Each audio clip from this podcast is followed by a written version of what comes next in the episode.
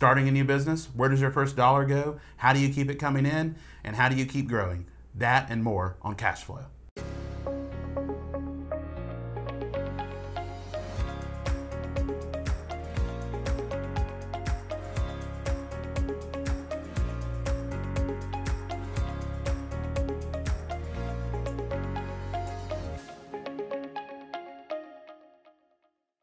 Hi, I'm Jason Waters, CEO of JW Financial Group. Welcome to Cash Flow, where we talk about your small business and how to do what your number one goal is, is to create cash flow. With us today is Fred Williams. He's the CEO of Level 3 Associates. They do uh, non-destructive testing. Can you tell us what non-destructive testing is, Fred? Uh, my company is a company that we do non-destructive testing.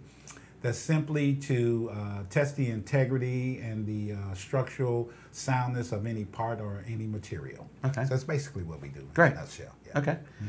Um, so let's just dive into some questions, if that's okay. Okay. Should I try to find investors or should I try to build a book of business before I begin? That's a great question. Um, and really, when it comes to investors, it's really about how much capital do you need? How much business do you want to give up? How much control do you want to give up? So, should you get investors? Uh, maybe. Um, if you have to have capital and you can't get debt capital and you don't have your own funds, then yes, you're going to need investors. But I would always recommend, you know, try to keep as much of the business as you can, as much control as you can, because every entrepreneur I've ever met with, when they start raising capital, they give up control and then their, their life changes from what they're used to. So, um, as far as the investor question, Fred, what do you think about that? Uh, speaking from my own experience, um, maybe a couple of years ago, I was looking at uh, the possibility of um, inviting investors to uh, invest into my company because I was looking to take it to the next level. But over a period of time, our, our business picked up, our revenue um, increased dramatically, so that eliminated the need for investors. But yes, I totally agree with what you what you've said. Along with investors, there's also other sources of capital. There could be banks. So, what's your what's your take on banking? Uh, my take on banking for the small business owner is, uh, if I had to give advice to a small business owner, I would I would steer them toward the community banks first, the smaller banks. They seem to be a little bit more in tune with working with the uh, small business uh, owner, and uh, you know they're more involved in the community than the bigger banks. Right. Of course, that's how we met. Exactly, that's how we met with the small bank. Yes, Okay.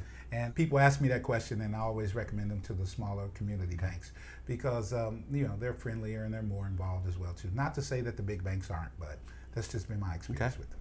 The second part of that question was, should I build my book of business before I start my business? So, which I think, what they're, uh, if I understand the question correctly, that is, you know, if I'm leaving somewhere else, or I'm a technician somewhere else, or I'm an expert somewhere, how do I build a book of business?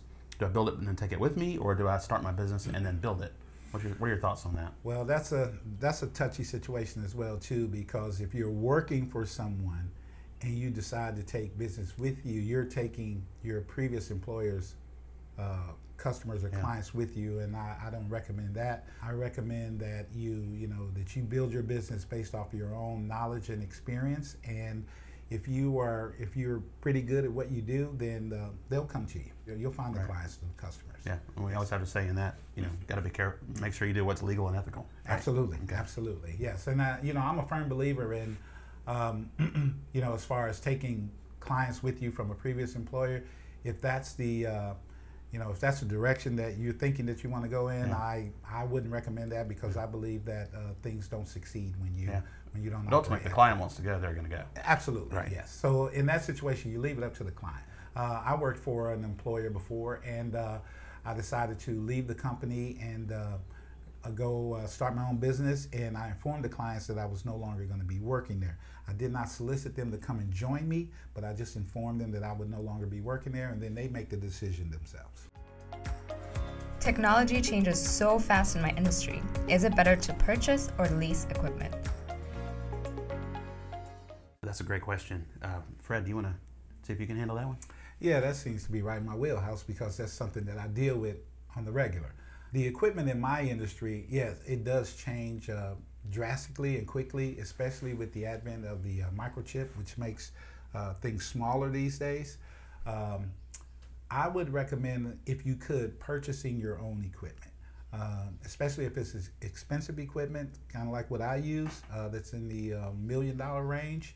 Um, it's just just so many more benefits to when you own your own equipment and uh, versus leasing the equipment. So if it's very expensive, pricey equipment, uh, if you have the opportunity or the funds or the resources to purchase it, then I'd recommend that you do that. So like yours is machine time Yeah. versus leasing purchasing. So if you, Right. from a financing standpoint, you have a capital lease, operating lease, Right. where a, a capital lease you're really purchasing it anyway. But- what yours is just paying per hour.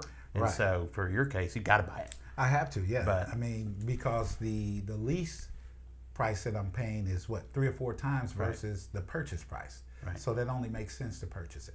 Okay. And then how do you, if you purchase the equipment and technology changes, how do you make sure that that stays current? Well, that's a that's a that would be on uh, that would be on us. We'd have to do our own research, and uh, you know, we attend trade shows and seminars where the uh, where the manufacturers uh, um, demo their equipment. So we're able to go take a look at the latest and the greatest and see uh, what would be a good fit for our company. And then a lot of times, I believe manufacturers will, um, they have a certain cycle where they're going to upgrade the equipment that you use, correct? In Yes, industry. yes, that's right. And uh, when we purchase that, you know, often that's a part of the package. Uh, Yeah. You know, to notify us about any upgrades or Right. improvements in the uh, in the equipment. And every situation is different when it comes to leasing versus buying. I've known a lot of companies to I've known companies to do both. Uh, there's not really a right or wrong answer. The answer is what is best for your business. If you're someone that's paying hourly to quote lease time on equipment, then a lot of and you you know your business has grown. Maybe initially you needed a few hours and now you're using 40 hours. Yeah, you, you probably should buy your equipment. But if you're someone that um, say say you own a lot of vehicles and you use them and you need to keep up with um, the, the latest version for whatever you do um, road work, whatever that is, then it might be better to lease and then turn it back in when it's done. I'm starting a small business.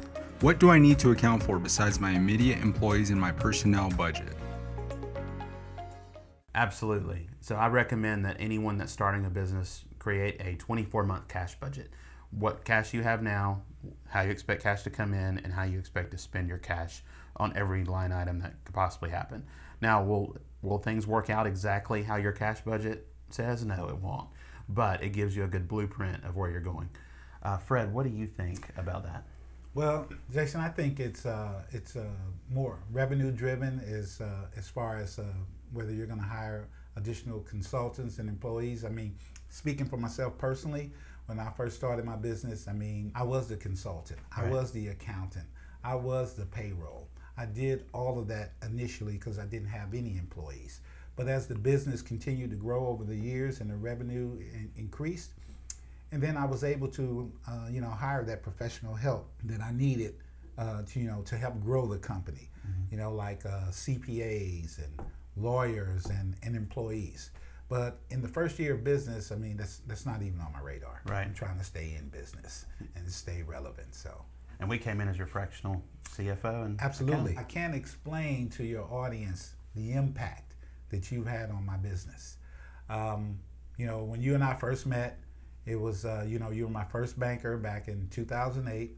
I like to say uh, President Obama and I came in office at the same time.